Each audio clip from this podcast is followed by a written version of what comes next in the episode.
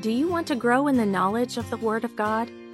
Do you want to be encouraged and strengthened to live it out boldly and effectively in your life?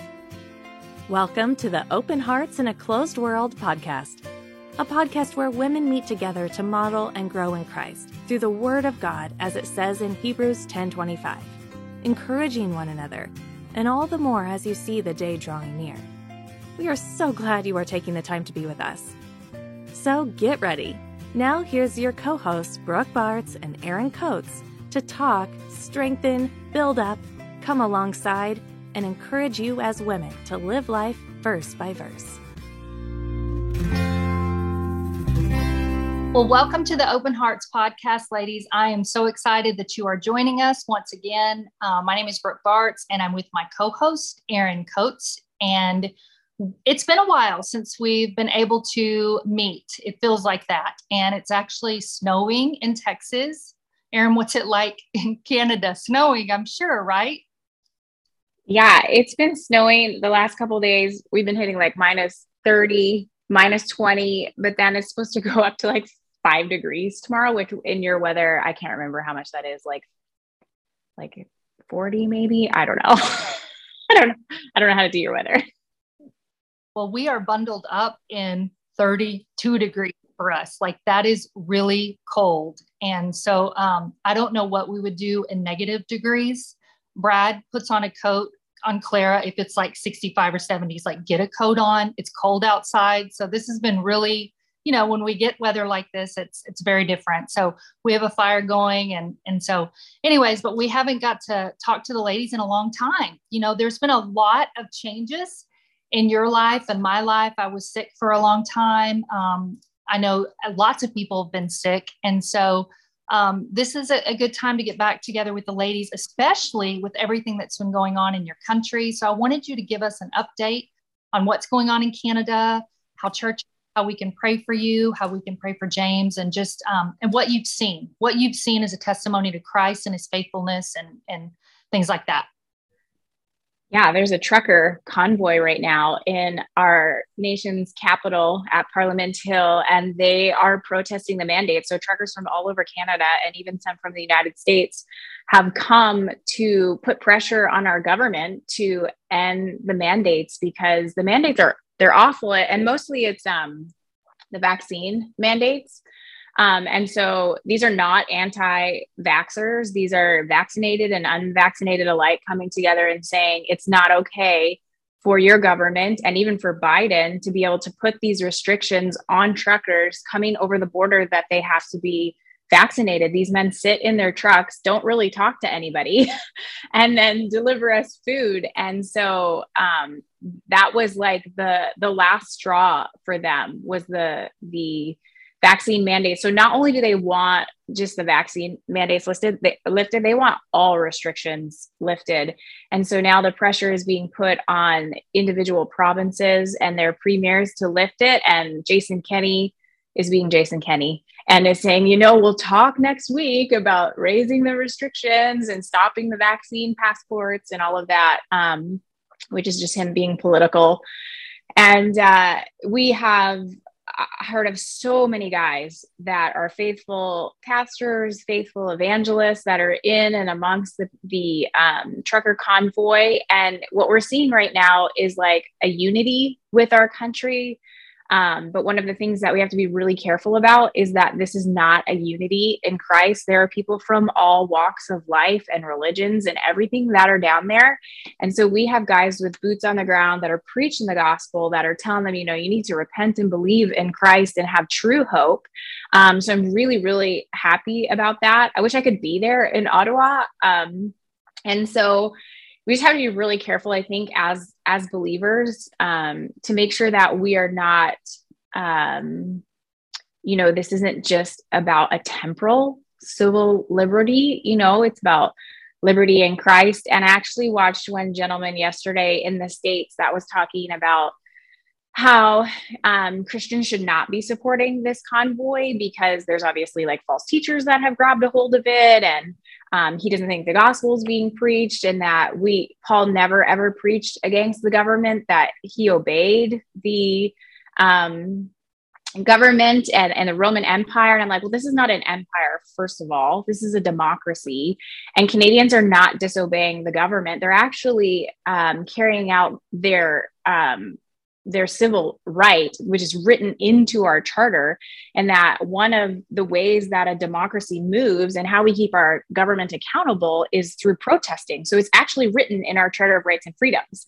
Um, so these guys are doing exactly what they should be doing and protesting and showing, hey, you guys actually uh, what you thought was the fringe minority is actually the majority. And that's how we move and sway our government so that we don't move into um, uh, a dictatorship or basic communism or socialism or whatever. Um, so I had to disagree with him on that because he was just saying, like, because this isn't a spiritual movement, it's not of God. But we as believers um, can never separate what's happening from the gospel, but we do need to be fighting for people's basic liberties like god commands people to work and if you don't work you don't eat. Well one of the reasons we need these mandates lifted is because we want people to be able to carry out the the grace the, the common grace of god that he's given to people to work and to eat and to provide you know? So um and then what's what he wants us to do is essentially be silent because it's not a gospel issue and you're thinking but you know people are dying and and you know the, the suicide rate has gone up exponentially. Um, child exploitation pornography child trafficking has raised 80% in canada and that was last year. So i bet the number is even higher.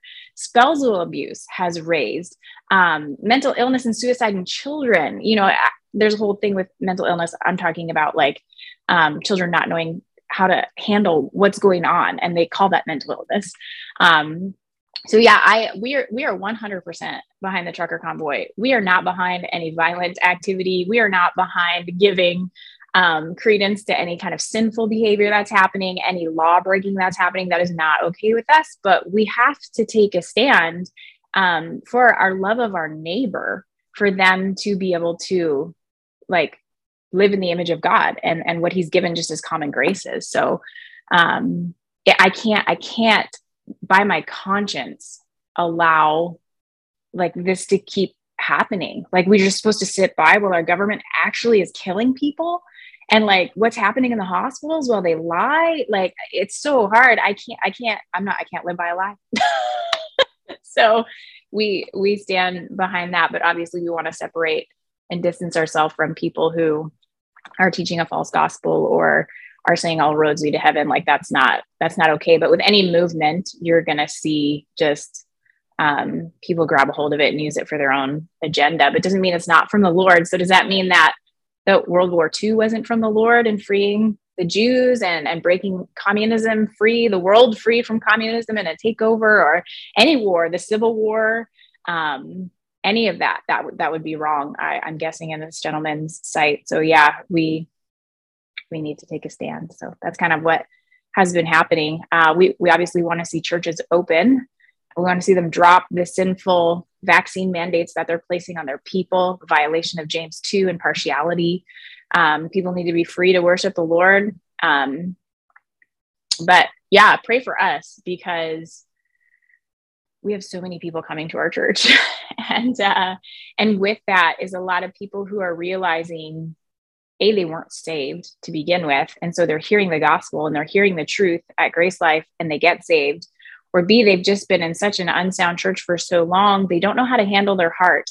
And so we re- we really just need prayer that we are we're shorthanded first of all so that you know the, the harvest is plentiful but the workers are few that we can just properly love and care for people that need counsel need discipleship um yeah and that our guys would properly take care of that. So that's that's kind of where we're at right now and that's really true. I think that what has happened with the trucker convoy, and it's going to, it kind of leads into what we're talking about, the verses we're talking about, um, about having a sincere faith, a clear conscience. You can't go against your conscience, like you said.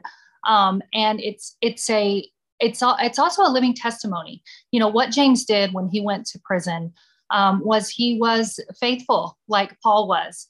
And Paul is speaking to young Timothy, encouraging him to continue to fan this flame and hold this torch.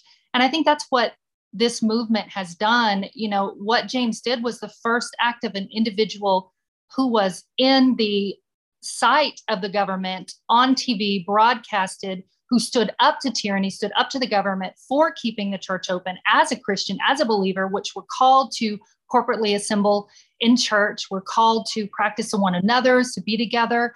And so James was within every right, obviously, to keep the church open.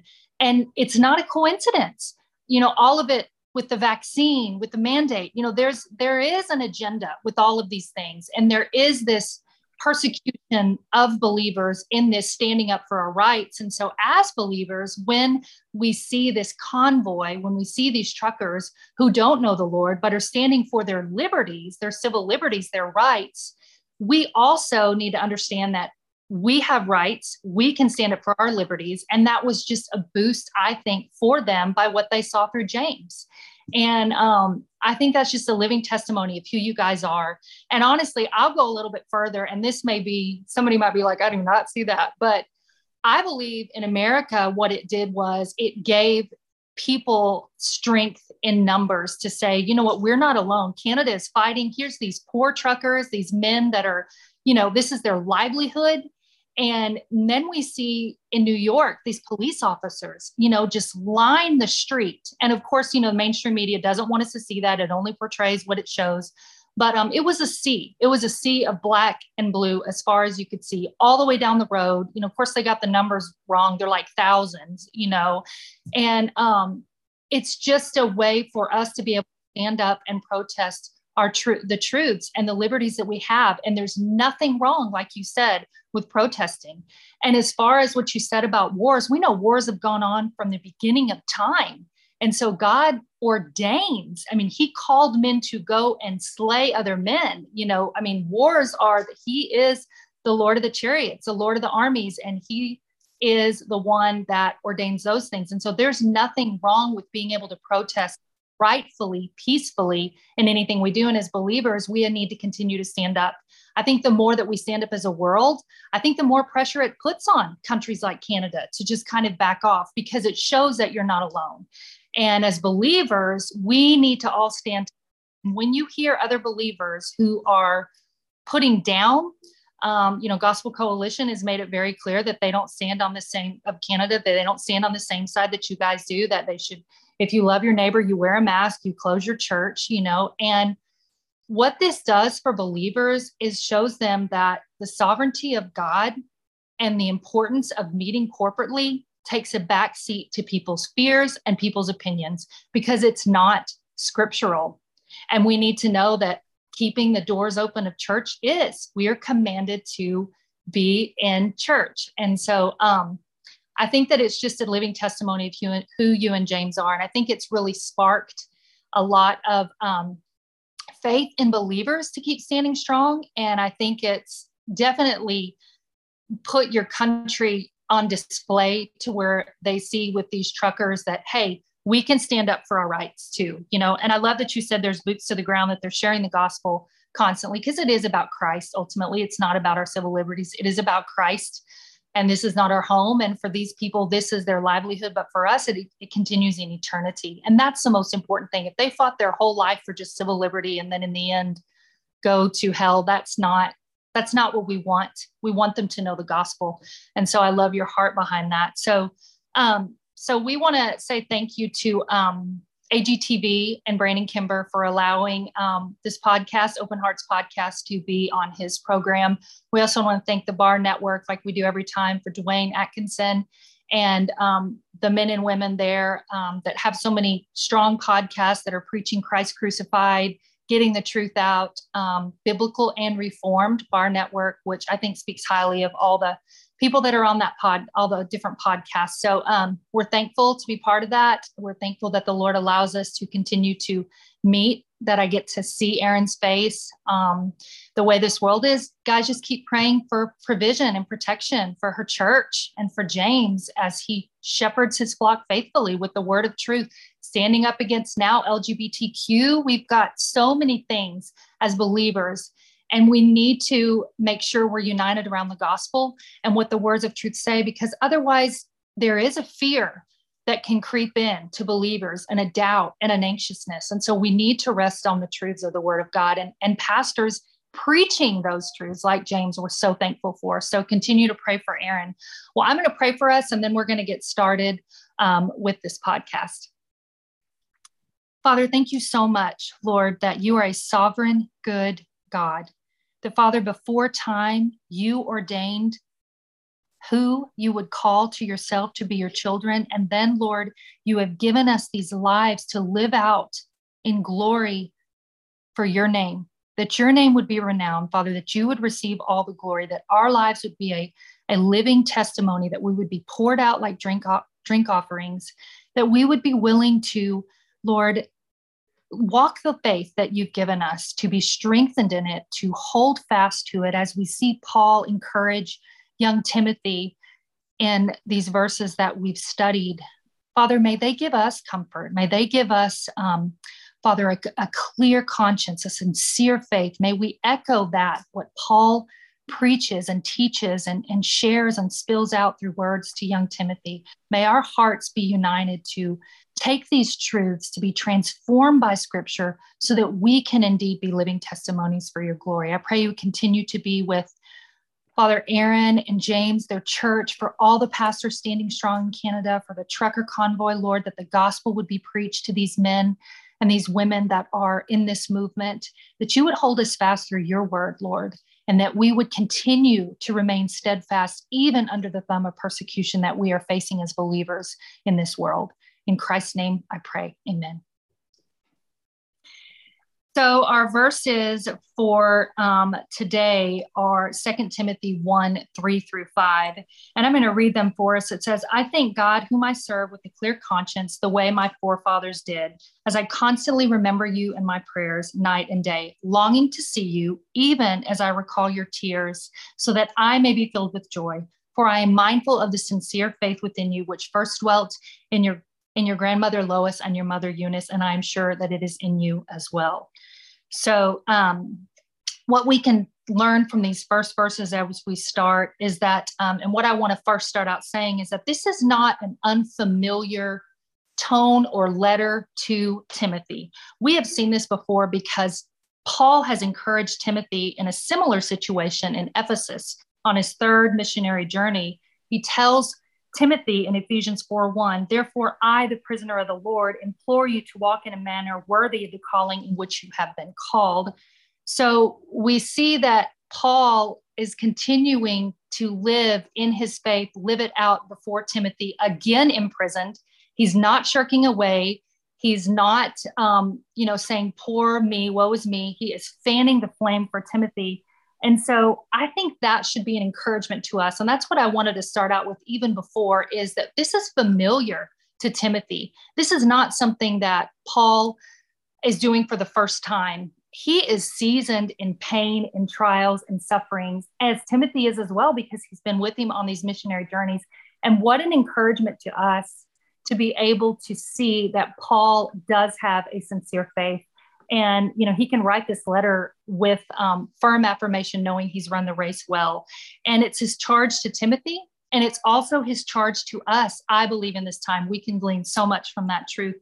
Um, we may not be missionaries. Some people that may be listening to this or watching this are um, but we are called in a missionary sense in that we're in a foreign country you know with a tribe of um, people that have not heard the gospel yet in a remote island but we are called to be faithful to the gospel, faithful to the truths of Christ as missionaries for the gospel because we were given the Great Commission to go out as Christ's disciples. And so we can do that in the midst of suffering and persecution. And Paul reminds us that that he's doing this as he's facing imminent death. He's writing to Timothy, telling him, you know, you the, these things that we're going to, to talk about. And so I just think that that's what's so good for us to hear in these in these three verses, um, three, four, and five, that um, that Paul is not alone in this. He's writing to Timothy, and Timothy as well is holding fast to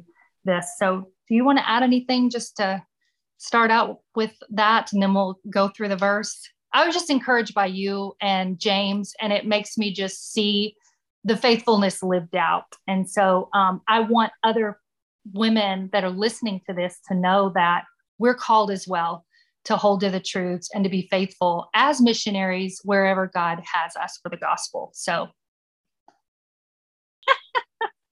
okay. So, um, so we thought we start out by saying, "I thank God whom I serve with a clear conscience." So, what do you, what do you want to say to that, Erin?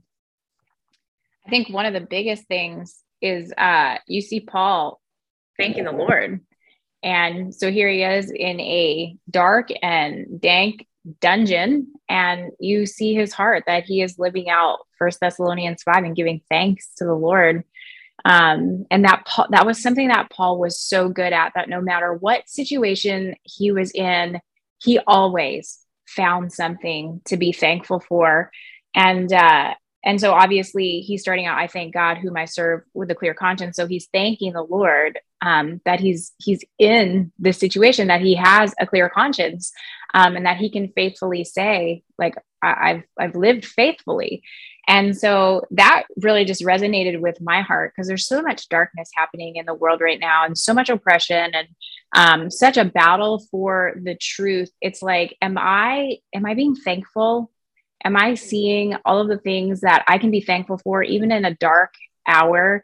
There's always something to be thankful for. You know, I can be thankful for my critics because um, if I just had a bunch of yes men standing around me, like how arrogant and prideful would I be? But when you have people who are attacking you for standing on the truth, that teaches you um, self control. It teaches you to love people who don't think the same way as you.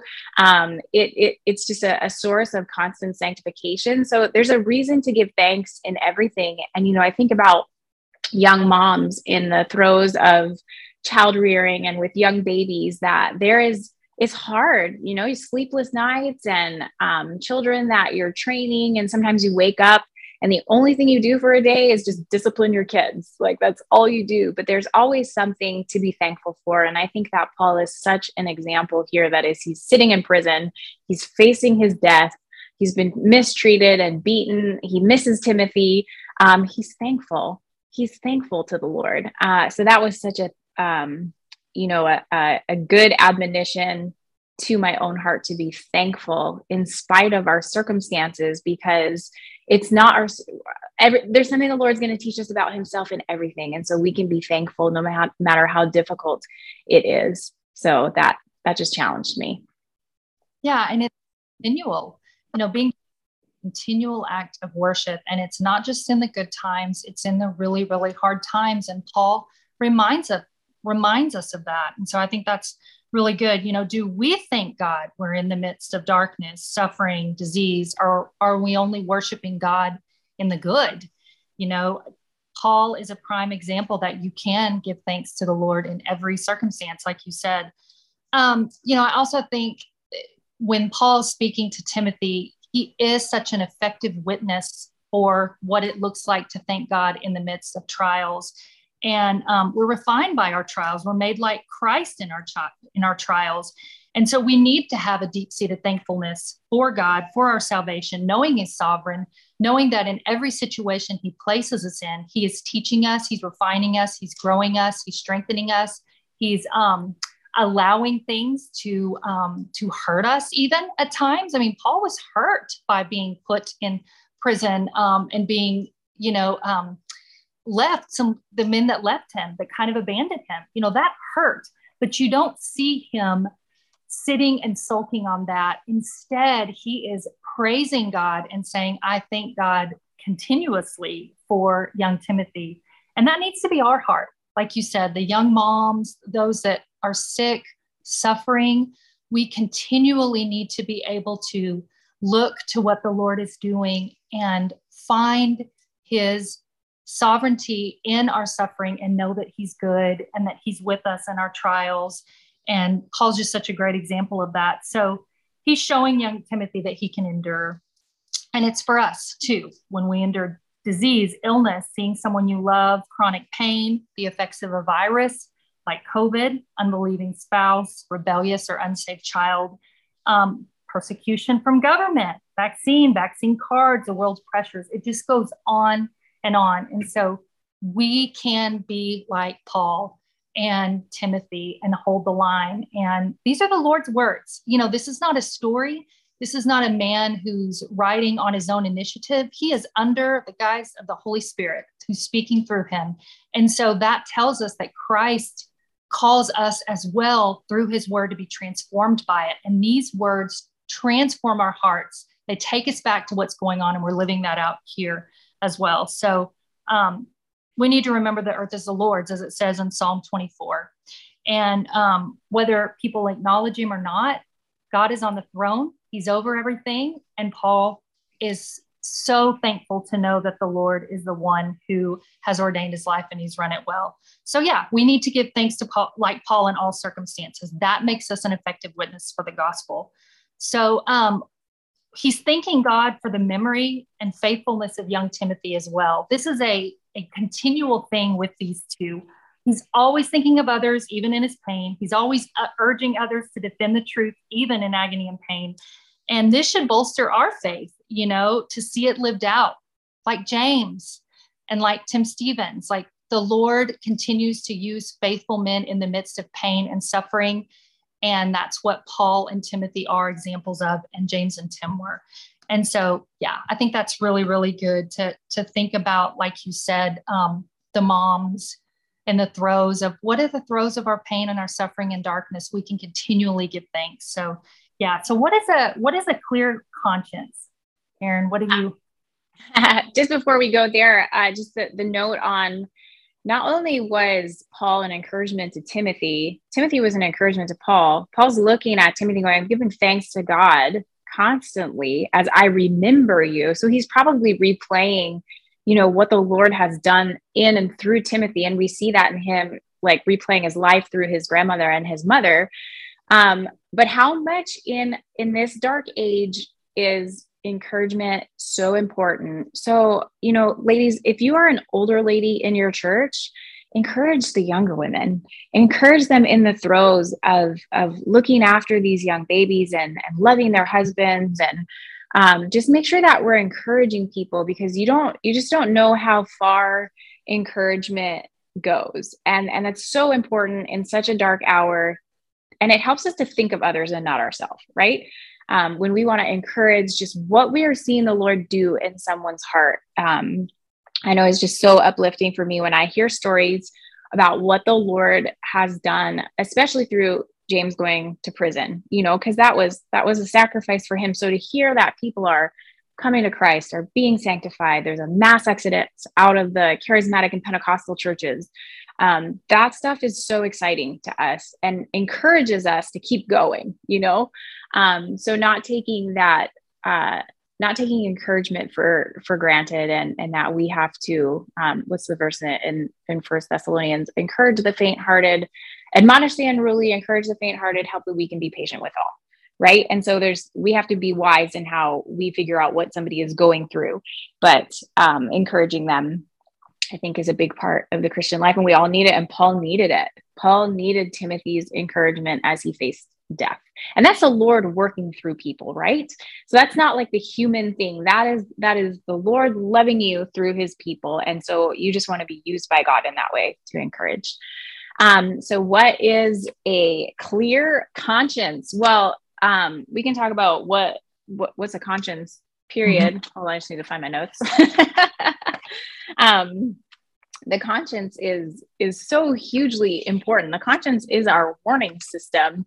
Um, much like our pain is a warning system that you know you you're going to continue to hurt yourself. If you put your hand on a burner you feel pain for you to remove your hand or you're going to cause permanent damage.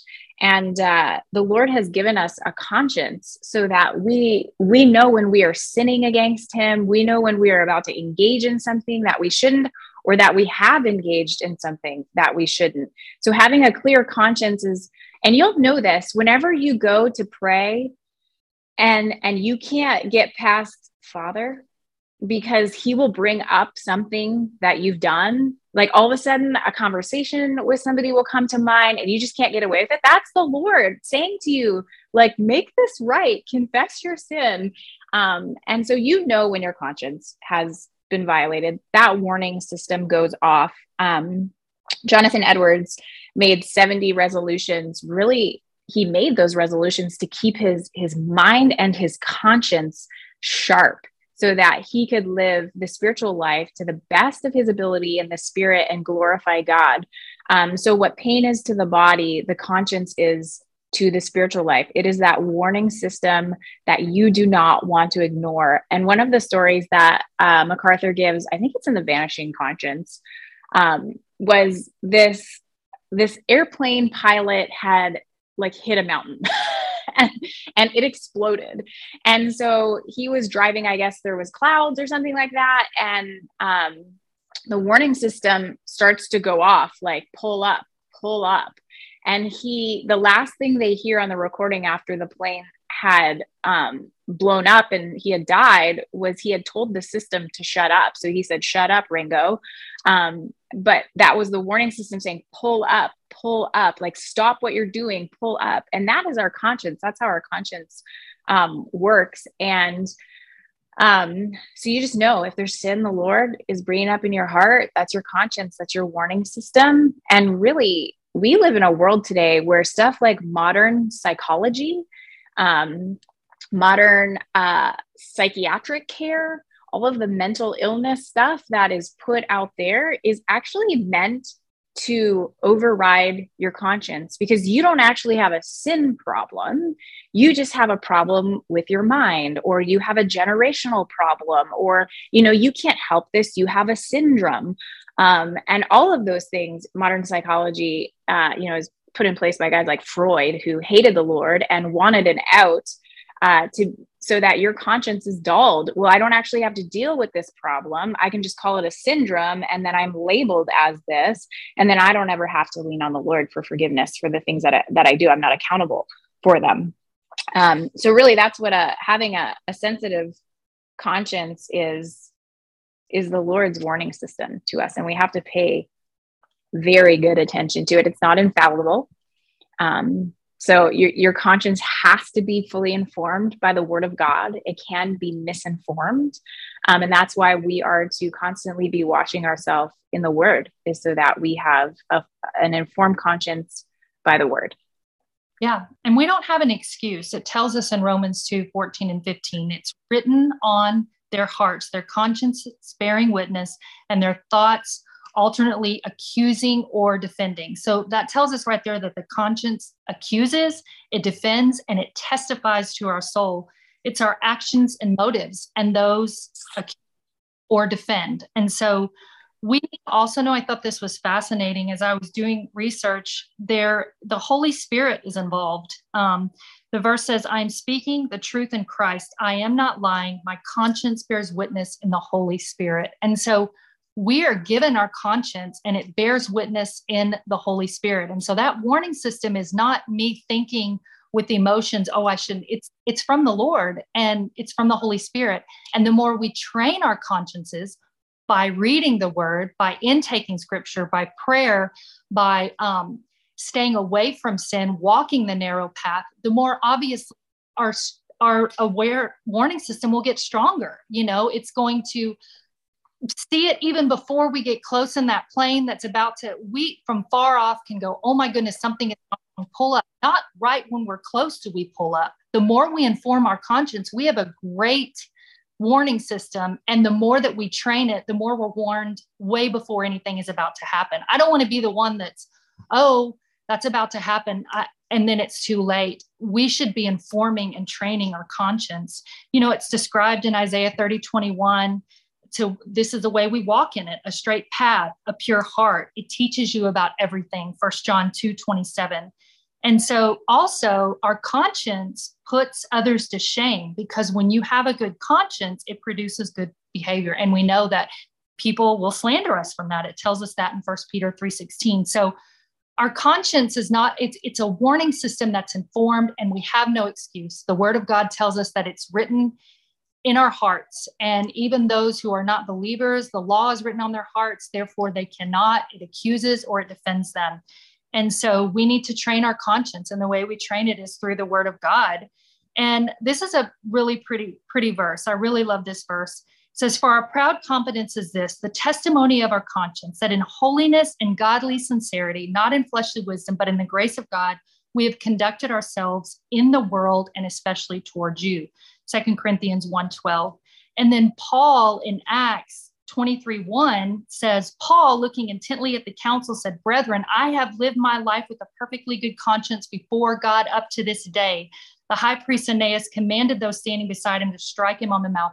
Even when Paul is before these men who are accusing him, he can stand and say, No, I have a clear conscience. And not only that, I know that I'm about to be either put in prison or struck or killed or, you know, persecuted. And Paul still can say, No, I've lived my life with a per- perfectly good conscience. Um, and so we want to be able to live our lives with a sincere and a good conscience like Paul does. So um, I think that's what's, I think that is important to understand about the conscience is that we don't have an excuse. It is our warning system, like you said, pull up for sure. So, um, and you should be afraid to violate it. You should be, you should, the fear of God should be in your heart that if you override your conscience, you are in a dangerous place. Um, because what happens with a conscience that has been violated and disregarded and um, has engaged in sin without repentance is that uh, your heart will become hard towards the Lord. And I don't think that there's anything more scary to me than my heart hardening towards the Lord. And so, one of the prayers that you can just pray is that the Lord would give you a clear and tender conscience to his way.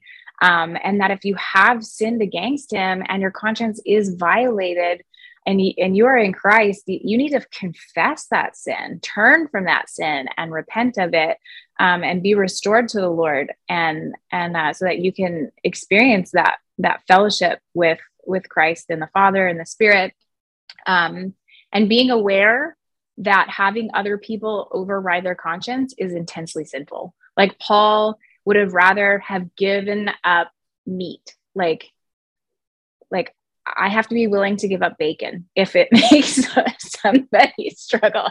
And if you know me, you know I love bacon. Um, so that that having somebody violate their conscience is it's sin. You know, I I heard a message. Somebody ended up getting vaccinated, and the comment towards this this person was, you know, the government has caused them to override their conscience in getting a vaccine and I was like, then they should have never gotten the vaccine because if the government is causing you to override your conscience, you have sinned. Overriding your conscience is sin. Um, and so you can't just be like, well, this person is making me do it. And I think that it's wrong.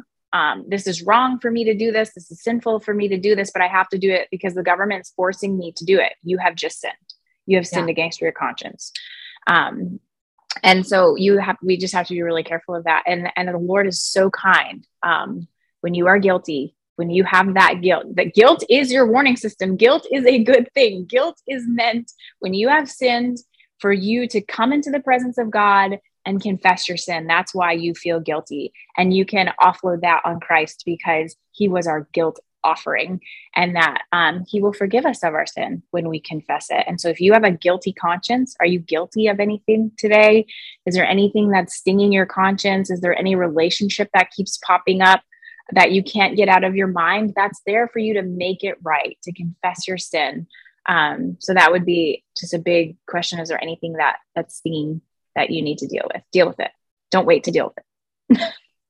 and, and he talks about four different degrees of that, like you said. You know, the first is when we sin against our the second is when we are going to sin against our conscience and someone has come that's godly and has told us don't do this there's warning. So there's that. So there's not only our conscience but there's godly people as well warning us the third is when we knowingly, premeditatedly do it to ourselves, meaning I'm planning this sin and I know it's against my conscience.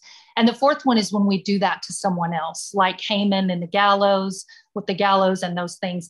And so we have a conscience not only to, you know, be informed of ourselves, but also to protect others as well, because when we sin against others, when we go against our conscience, we can cause them to stumble as well, like you said. And so we have to know that there are degrees of that, in that if you know that you're willingly going against your conscience, you've been warned by other people, you've been warned by scripture, you know you're doing it, and then you plottingly do it, that's a conscience that's becoming more and more seared that can lead to those things that's vengeful and and and angry towards others and plotting to hurt them as well. And so i thought that was interesting when i was reading about the conscience the way it informs us in different ways and the different degrees to what that plays out in.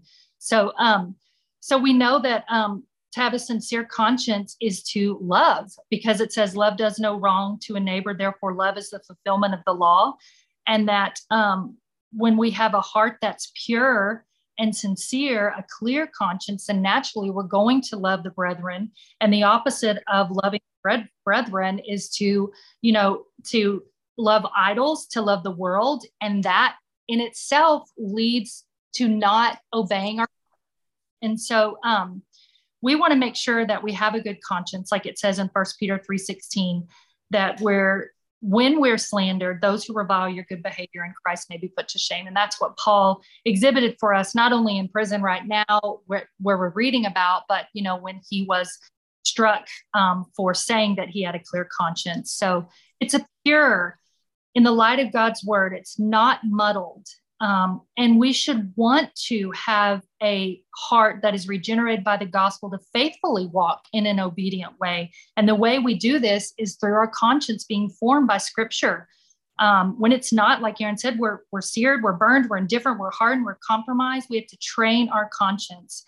And ladies, you need to think about this in your life. How are you training your conscience? Is it, are you reading things from the world? Are you participating in trying your decisions based on what your your emotions or what you're seeing which is clearly so much of it is mainstream media which isn't even true. Don't let things that are not of christ inform your conscience. And the only way you can do that is prayer. And like Erin said when you go to pray and you say father and all these things pop up you've got to acknowledge that that is your conscience.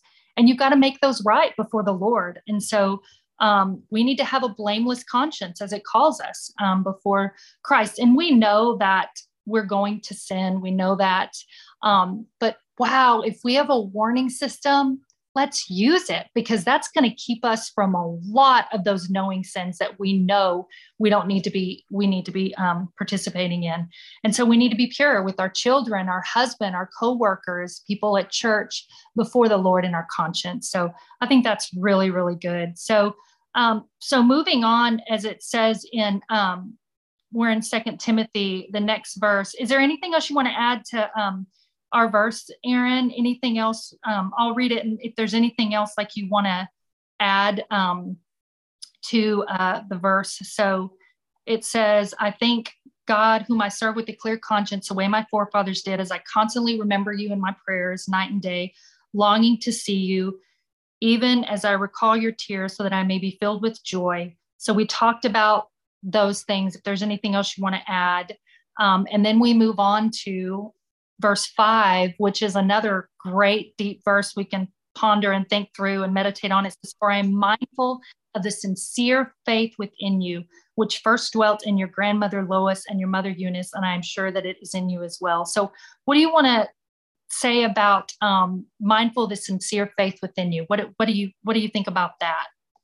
Yeah, um, just to go back to um, the verses just before that is just looking at the exemplary life of Paul in in that he's praying um mm-hmm. and that he this man was always praying like when i when i hear people say that paul was misogynistic and he's cold i am just like what bible are you honestly reading this man is so full of affection so full of um like agape love but phileo love like that brotherly affection um, he is longing for God's people. He is always praying for them. Like when you, no doubt, when he writes an epistle, a letter, um, there's something in there that he's praying for for wisdom, for grace, that they would have a knowledge of God. Like he's genuinely concerned about their welfare, um, and so that's something that Paul has always been an example to me of he was constantly filling his heart not only with Christ, but what was going on in the churches that he was ministering to,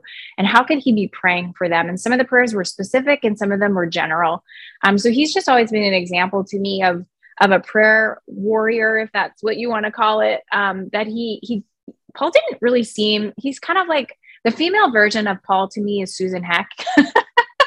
and because I, I remember just saying to her one time, you know, Susan, I feel like you just don't have any idle moments in your life. And she said, you know, Erin, I really don't. And I was just like, like this woman is always um, praying for you or memorizing scripture or studying the word or counseling. Like she's just filling her heart with God's word and then letting that pour out to other people in prayer and service. Um, and so, yeah, really just looking at his prayer life, which cultivated this heart, obviously, for Timothy, where he was longing to see him. And and I have a little bit of a taste of that, not being able to make it to Florida and being able to see the people who have loved us so well and have served us so well and and even you you know like being able to hold your face not just like see it on a video like longing to see you face to face. Um so paul has just always been an example to me of a fervent love for the body which is most evidently seen in his prayer life for for god's people and that he just truly truly cared for them and uh, so i hope that that is you ladies um, that what are you doing to cultivate your prayer life? And i have a lot of women that just come to me like i don't know how to pray. Well you can take god's word and you can read god's word. So you can you can say this um, like i thank god whom i serve with a clear conscience the way my forefathers did. Father um, thank you, first of all, for all of the circumstances that you have put in my life. I so long to serve you with a clear conscience. Please give me that clear conscience. Please help me to develop that clear conscience. And so you just learn to take God's word and pray it back to Him and use that as your foundation. And you can use all of God's word for that. Paul was mindful of the sincere faith that was in Timothy. So this was a real and genuine faith that he saw in Timothy. I mean, Timothy was a young man when he, like 16 or 17, when he first encountered him in Acts and took him on his ministry journey. So he was frequently with Timothy. So he knew Timothy's heart, he knew Timothy's life. And uh, yeah, it's just this was a sincere, this was a, a real um, faith. Sincere means an unafraid unframed. It's heartfelt, it's genuine, it's without hypocrisy. Um, so Timothy wasn't just playing the part, he was a genuine believer, and Paul knew that about him. And so he is just um, encouraging him that I see that regeneration has taken place in your heart. The sincere faith is without hypocrisy. Um, and so he was just really encouraging him in that area that that your faith is genuine timothy that you're struggling in these areas you're, you're you're a little bit fearful in these areas but your faith is real so let's change that let's let's please the Lord. So and his faith is held out. You know, Paul's watched how many men, you know, um, just abandon him while he's in, you know, and we learn further about who those men are. But he can honestly say that he's mindful because with Timothy, he's recalling all the memories, how Timothy has stayed faithful, like you said, in the throes of persecution to, you know, and it says even in Second Corinthians 6, 4 through 6, writing to the church at Corinth, Paul describes himself and other servants of God as those who carry out their office in much endurance, in affliction and hardships and distresses and beatings, imprisonments and tumults and labors and sleeplessness and hunger and purity and knowledge and patience and kindness and the Holy Spirit and genuine love. And I think that's who Paul is. And I think that is the mindfulness that he also thinks of on young Timothy, because Timothy has exhibited these things.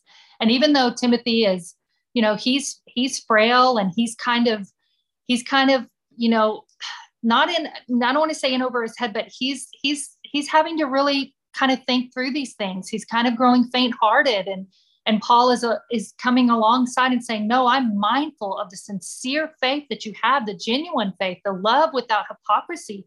You're not a hypocrite. You're not playing the part. You've proven faithful. Um, you know and, and there have been those that de- deserted him. In Second timothy 1.15 by Phygelus and hermogenes they have deserted him.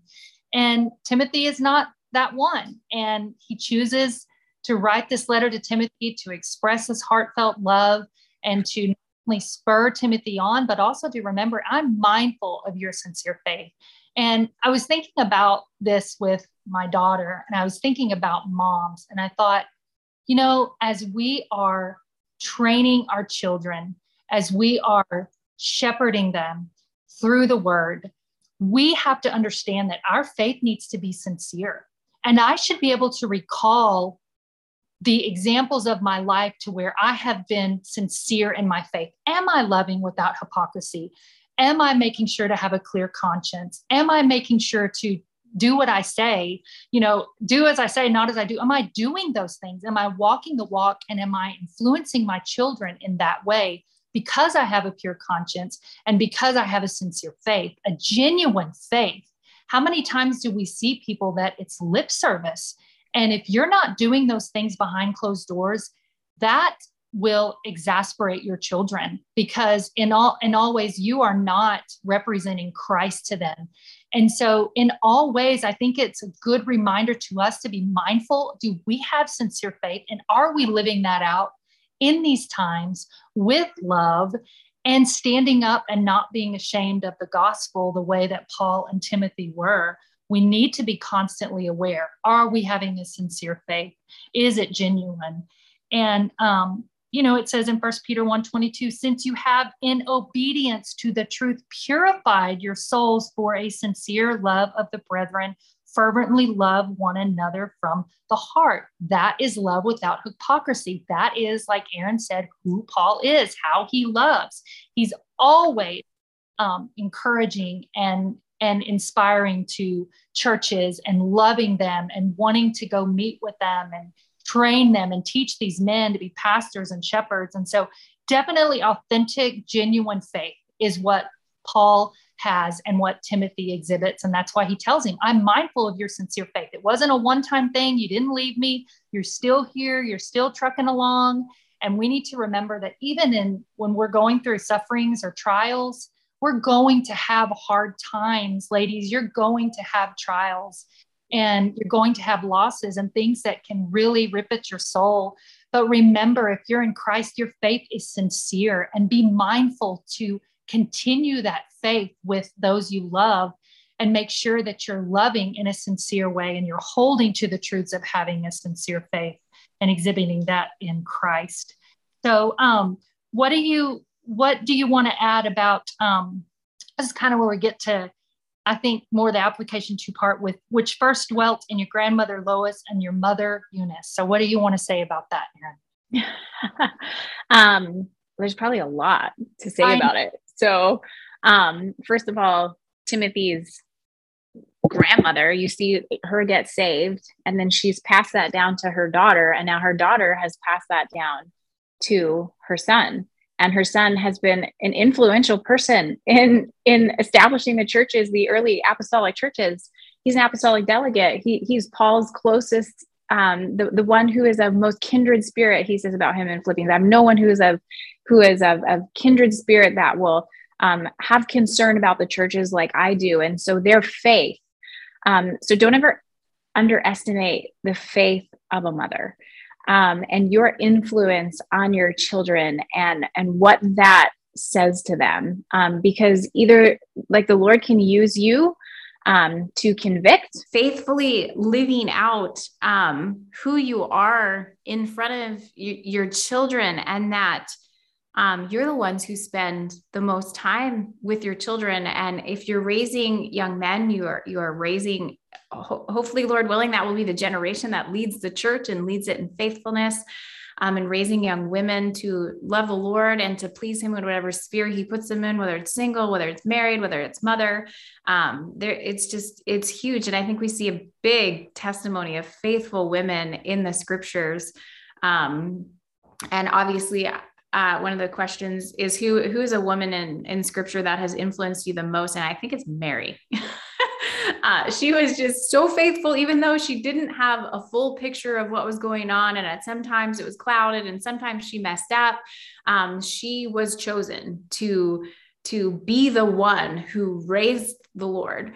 And so she has always just spoken to me as a faithful um, person who who needed Christ as her redeemer. She was not immaculate. She was not perfect at all. And we see that in moments where she attempts to correct the Lord twice and he he graciously puts her back in her place. But um, she's just a faithful mother to me, you know, and and that's so important. Don't ever ever ever underestimate um, who you are as a mom and if you if you are not married and you do not have your own children don't underestimate the the, spiritual motherhood that god has given you in fulfilling the titus 2 ministry. That that is significant. I you know for women there's no greater ministry that can be carried on in the church is for you to be a spiritual mother and to be teaching these women scripture and to be teaching them how to live holy lives. Um, and so that's something that's just obviously so clear um, from timothy's mother and grandmother because we know timothy's dad was a greek. He was likely an unbeliever. And so she was an example to him and likely the one who brought him to faith. And what i love about this is um, is that what Timothy's grandmother and mother would have taught him was the Old Testament because they didn't have the New Testament. So Timothy came to saving faith through the Old Testament, which is you just see the the sufficiency of the Old Testament to bring people um, to faith. So I love that too. But um, I might have more as we talk about it, but I think that's all for the second. so um, it says that it's in it dwelt in Lois and it dwelt in Eunice. And I think about that because um, when something dwells, it abides, it's deep resonated within them. And so they are we living like that? Are the scriptures deep within us to where we're able to train our children by them? We can't train our children by the scriptures if they're not deep within us. And we can't look to being able to have a godly generation passed down if we're not training. It is the work of the Lord to save. We know that. But we are still called to be faithful to train our children in the ways of the Lord. Um, when we rise, when we sit down on, the, on our doorpost, all of those things are the house. All of those things refer to being the home. And if you look at a mother, if you look at um, a woman, her influence um, to should always be that it dwells, the faith dwells. As mothers, it should be in your home. Obviously, you're training your children in the home for when they go out. You know, will they be able to stand up against the world? You have to know the scriptures, they have to be deep within you, imparted. And like you said, spiritual motherhood, there's always, um, there is always a way to be able to be an influence through others, and that's through scripture to be a to be a um, a role model and that doesn't necessarily mean someone who is older to younger. It's a spiritually mature person and so therefore if you are reading the scripture if they are if it is deep within you then the people that god brings into your life you should both be i mean building each other up in the scriptures. They should be dwelling in you and you should be imparting those to children that you have influence on whether that's at church you're a sunday school teacher or you're you know at um, you help in the nursery or you know you at your job with your coworker you're constantly able to have the word dwell within you deeply because christ has imparted it to you and you're being trained you're training yourself by the word and it dwells deep within you. And the only way we can do that is by reading it to be able to then be a influence on other people, a godly example on other people. And that's what his mother and um, grandmother were. And, and even, I mean, it talks about in Acts 16 1, and we know that Paul even sees this. Um, you know, he's, um, and so we know that they're, they were the ones that were the primary. And then Paul comes along and Paul gets to build on what these two women have done and um, established in Timothy. That's why he says it's in you too. And so I think that's a really big um, reminder to us that as we're faithful to the Lord, we have proof in scripture that he does change children through the generations of faithful believers. Now, we are not guaranteed that it's our child. It is a work of the Lord. We know that. But doesn't that just encourage you to know that God changes children through the gener- through their parents. Like that's a prime example of it. Through the old testament timothy was changed by the scriptures through his grandmother and eunice and his mother. And so um, i think that's just a reminder to us to keep reading the word keep pouring scripture into our lives so that we can be that influence for our children and prayerfully pray that, that it will take root and it will settle and it'll fall on good soil and the Lord will water it and our children will be faithful to then raise their children.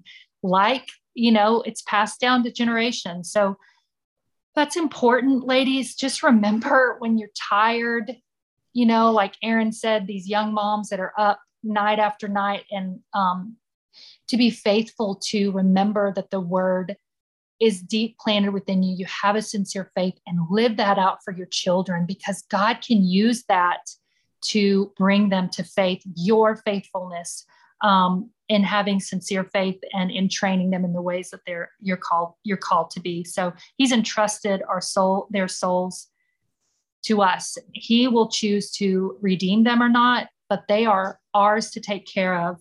And he's given us who were um, our children to, to raise. And those don't necessarily have to be your children. They can be children that you have an influence on out somewhere. So it's not always for moms or um, grandmothers. It's for an influence as a believer, as a Christian woman, to be able to um, influence children with the word of God. And it takes diligence, sacrifice, hard work, and it's a faithful pattern of obedience. And it's not for the faint of heart.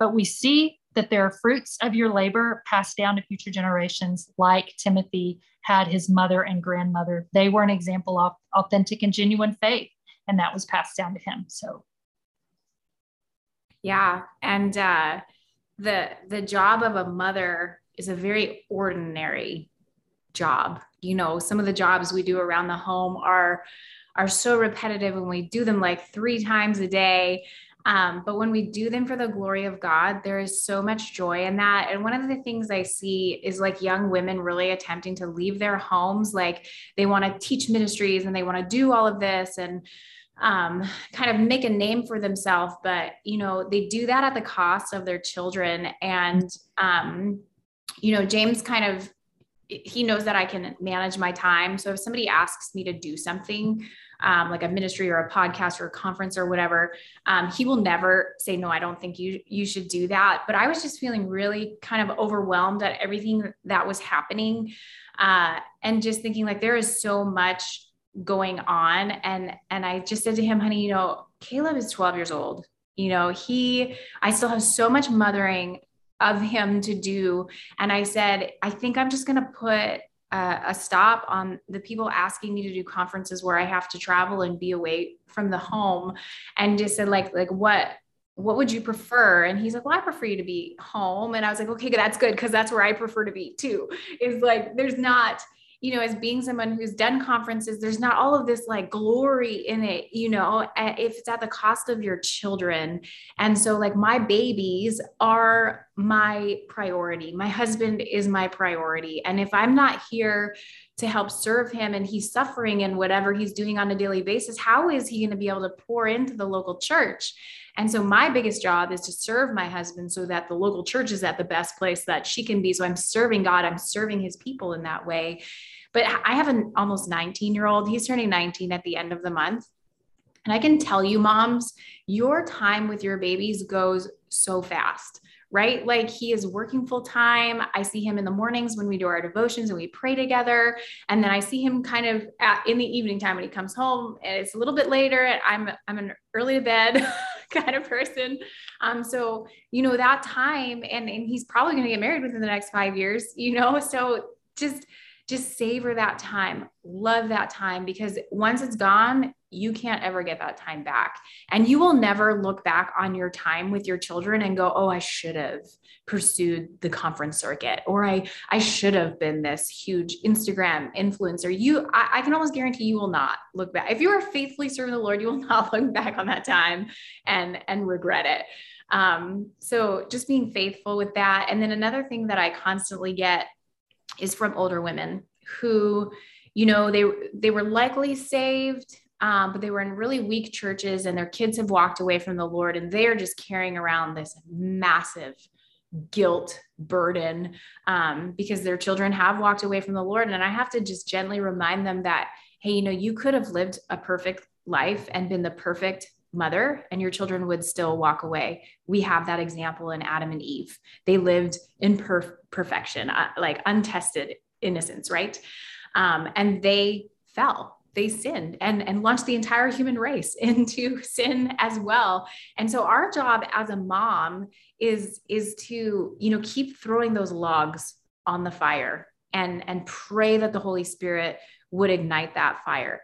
But if you're a mom that, you know, you have just come to solid theology and you are realizing you blew it your whole life with your kids, confess your sin before God, confess your ignorance, whatever it is um, that you did that you believe was sinful against the Lord, um, confess that. He will forgive you. He is sovereign, and you can continue to walk in faithfulness, being a light to your older children, praying faithfully for your children, um, and and just know that God is sovereign. He this is plan A, not plan B uh, for you and for your kids. And to just really embrace that um, He forgives you and that you can you can live in that forgiveness and and be free of the sin that you committed in in their early years and later years and and now be a faithful servant to him the rest of your days. And he's going to give you more opportunities. You know you are a believer in christ and so there is no limit to the amount of time and people that we run into that need the hope of the gospel. And so take that faith and also use it to be an impact in other children's lives in ways and, and other people's lives and serve God faithfully in that way. And like Erin said, you know, you confess your sin, it's forgiven. You need to rejoice in the goodness of the Lord in his mercy. He's a merciful God. And just be spurred on to be an encouragement with the opportunities and the people he puts in your path. Um, and, and, and not to beat yourself up. You know, you're, you're forgiven. It was nailed to the cross and that's every day when we blow it as moms you know confess repent you know and and that's it and we move on and my daughter just turned 12 claire just turned 12 and um, 12 was hard. I will 12 was hard.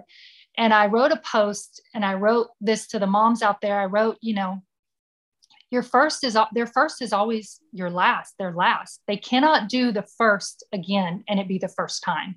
You know, the first time that she was tall enough to stand without the stool to brush her teeth, you know, the first time she prayed at night, the first time, you know, I took her to Sunday school and she walked in, you know, without being afraid, the first time that they let go of your hand, you know, those kind of things and in public, which mine hasn't, I'm so thankful yet, but it's going to come, you know, and um so we we have every we have so much time that we really to be able to impact them and you don't want things that steal your joy and steal your time from them. And you know with erin and i doing the podcast and why we did open hearts when i established open hearts was so that these ladies that teach would not be pulled away to go to a conference live that it's video that they can do it and they're done and i think that's one of the beauties of it because they're pastors' wives.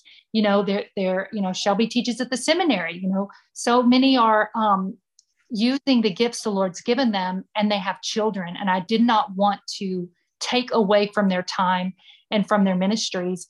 And so everything we do is from home. This podcast is from home. You know, when we do the book club, I read from home. It's on my time.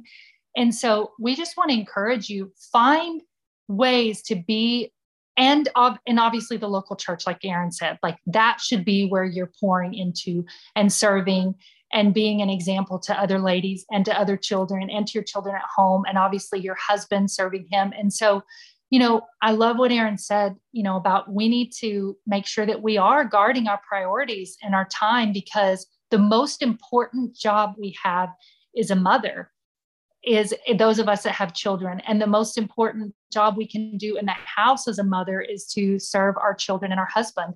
And as believers, those of you that are single, you are still called to glorify the Lord and to share the gospel, and you can be that influence in others' lives. And so, your responsibility is to be a godly woman before Christ and to live out your life of singleness in beauty and and in the glory of the gospel to him and you can still do that without being a mother um, and so we just want to encourage you, ladies out there, to make sure that the time that you're using is to be a pot is to be an impact on your family for Christ and for your children for Christ, because that's what you're going to remember.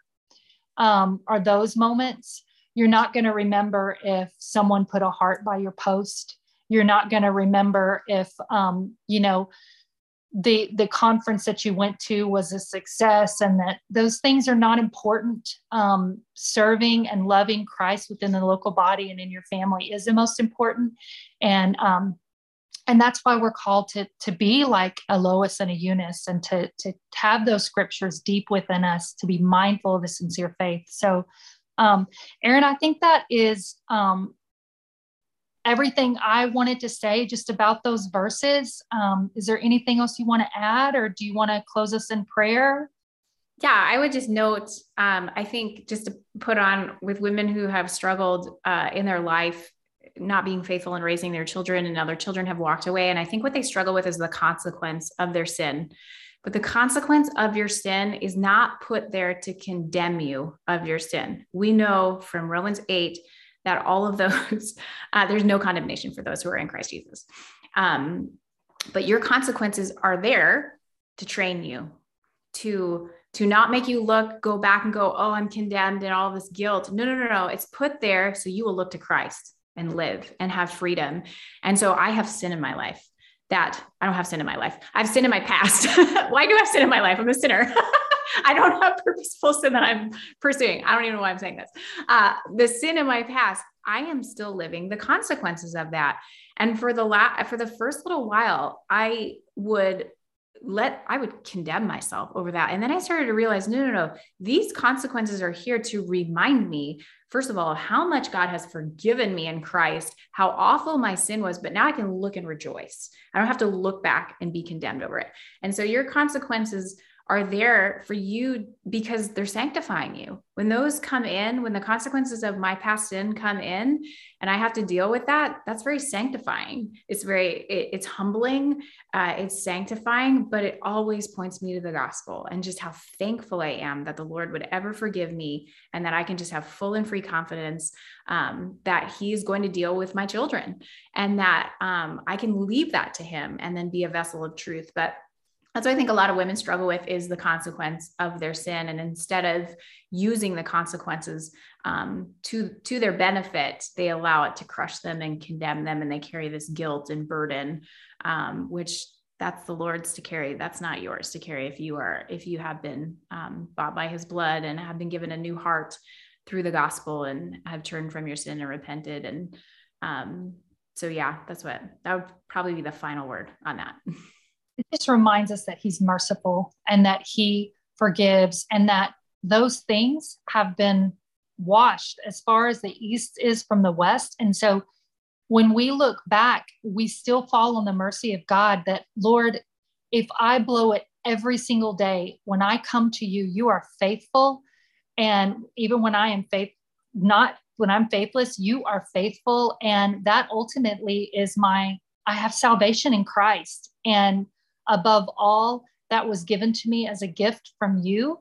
And you have redeemed me. It's nothing I can do to earn it. And so when you forgive me, it's done. And that's your mercy that I can look and know that I'm forgiven and that there's nothing that is holding me with the wrath of God abiding on me. I have salvation, I have eternity and that will that will see me to heaven. And that is a beautiful thing. And sometimes when we look back at our past sins it is such a point like erin said of the gospel to remind me you forgave me of this.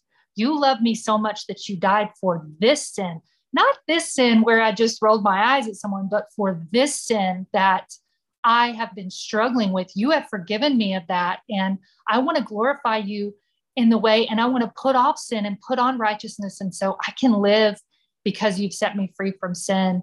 And I'm going to go to heaven because I have salvation in Christ. And that's just such a beautiful reminder that when we sin, it's forgiven, it's done, it's nailed, it's over. It doesn't matter how egregious it is. If you have truly repented of your sin, Christ does not see it. He sees us as righteousness and on like his son. And so um, that's such a great reminder. So, ladies, just keep pressing on. Keep pressing on with sincere faith, clear conscience, um, training your children, raising them up through the scriptures, um, being faithful to stand and be a good sister to other sisters by encouraging them, being thankful for them, mindful of who they are in Christ, loving them like Paul reminds us, and um, not being ashamed of the gospel. even in the midst of severe circumstances and sufferings and trials and pain. Paul is faithful, Timothy is faithful, and you know, Erin and James have been faithful to show us that example, and it has sparked hearts and fan flames for Christ. And so we are praying for each of you to continue on to be faithful, to hold the line like we're seeing so many Christians do.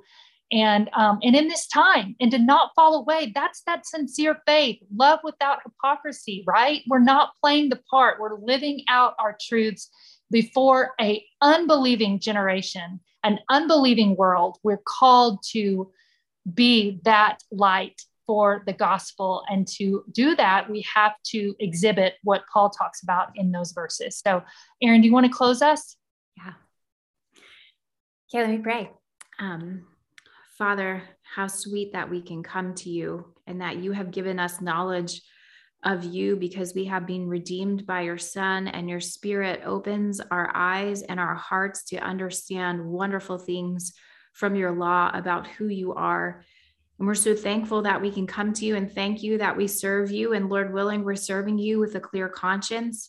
Father, I just pray for any of these women whose warning system is going off, that they will turn to you and will um, be covered by the blood that was shed on Calvary, whether that's unto salvation. We know that um, you have given us a conscience that that uh, romans 1 tells us that w- knowledge of you it, it's in our conscience. And so if there's any women who are watching this who do not know you and their conscience is stung by sin against you i pray that they would turn to christ and that they would live that they would confess their sin and that they would repent and believe the gospel and that they would be free from the life of sinful pleasure and, and pursuing a life of um, selfishness and and would give up war with you and would be at peace with you through your son but any women that are just struggling with sin unconfessed sin in their life lord that your spirit would convict them that they would be free um, to confess that and and just the freedom that we have uh, to to live in what Christ has done for us. And so help us to listen to our warning systems. Help us to train our minds by being renewed by your word, like Romans 12, 1 says and that we would um, be transformed by the renewing of our mind and that we would have sensitive and clear consciences at all times that we would fear not having a clear conscience, that we would fear violating our conscience and that we would fear violating other people's consciences because we fear you. And so I just pray that you would help us, that um, we would have integrity, that that sincere faith in our life would be so clearly seen by those around us not for our own glory but for the glory of Christ. That is why we do everything is for his glory so that he will be known in the nations through our life. And so lord i just pray each for each of the women here that are moms um, that you would show them the glory of motherhood that you have given to us in loving our husbands and loving our children and being sensible, pure, kind workers at home uh, who are subject to our own husbands so that the word of God is not blasphemed, as Titus 2 tells us. Um, that we would be faithful to that task, that there wouldn't be any discontentment in our hearts, um, but we would see just what um, obedience looks like as a mother and pouring ourselves out in service to our husbands and our children and teaching them the word and being faithful in prayer like Paul was. And Lord, if we are women who do not have husbands and children, that we would live First Corinthians 7 and that you have given these women such a special opportunity to be able to serve your body unhindered, um, and that they would be faithful to serve the mothers and the children of their local bodies, and that they would um, not have a sinful longing in their heart. We know that longing to be married and have children is a good thing, but it can so easily turn into a sinfulness. So I pray for contentment for those women that they would just love the season that they're in as they wait on you, if that is your will to give them a husband and to give them children. Um, if it is not your will, that they would um, be content and would not. Um, be dwelling on things they should not be dwelling on that could cause them to sin against you, Lord. Thank you for this time, for the preciousness of your word. Help us until we come together again to study the next couple verses, that we would fill ourselves with your word, um, that we would walk by the Spirit, and that we would be faithful to speak the truth and to speak the gospel when you give us opportunity. May you be glorified in everything we do. In Christ's name we pray. Amen. Amen. And ladies, you can reach out to us. I'll list um, in the description the links of um, Erin's Instagram, and you can message her. You can message me um, if you have any questions, you need prayer, um, you want to talk about some things. I know Erin would be happy to walk to walk with you through the scriptures on um, giving you counsel and encouragement. And just know we're praying for all of you. We receive many um, messages, and we just want you to know we're praying for you and for Canada and for pastors to be faithful. And so just keep remaining and standing strong. And we will see you next month. It is only once a month because Erin and I are trying to guard our time, but we do cherish being able to see each other. We long to see each other face to face, but this is our way to be able to encourage you as well. Um, so just reach out if you need anything, and we will see you next month. Yes. And for me, um, for Instagram, I don't check my others box because that is just I will spend my life checking my my others inbox. So if you have messaged me, either leave a comment or even email um, Brooke at Open Hearts. She'll send me emails if they're to me, um, or you can even email me at women of grace at gracelife.ca. Um, and I will get that message too. So if I'm not answering you on Instagram, that's why I haven't seen your message. really good to know because I know a lot of ladies want to contact you. So um, you can listen back to how you can get in touch with Erin. But yes, you can message me and I will get it to her. Um, we text pretty frequently. One day, Lord willing, we'll be able to meet. I pray on this side of heaven. But if not, um, you know, we pray that you're building friendships like Erin and I are from even across the world. That's what being knit in the fabric of the gospel does. And it brings a sisterhood and a love. And so we're praying that continue to be that for each other and to continue to be that for the gospel and for Christ. All right. We love you guys. See you next time. Bye. Bye.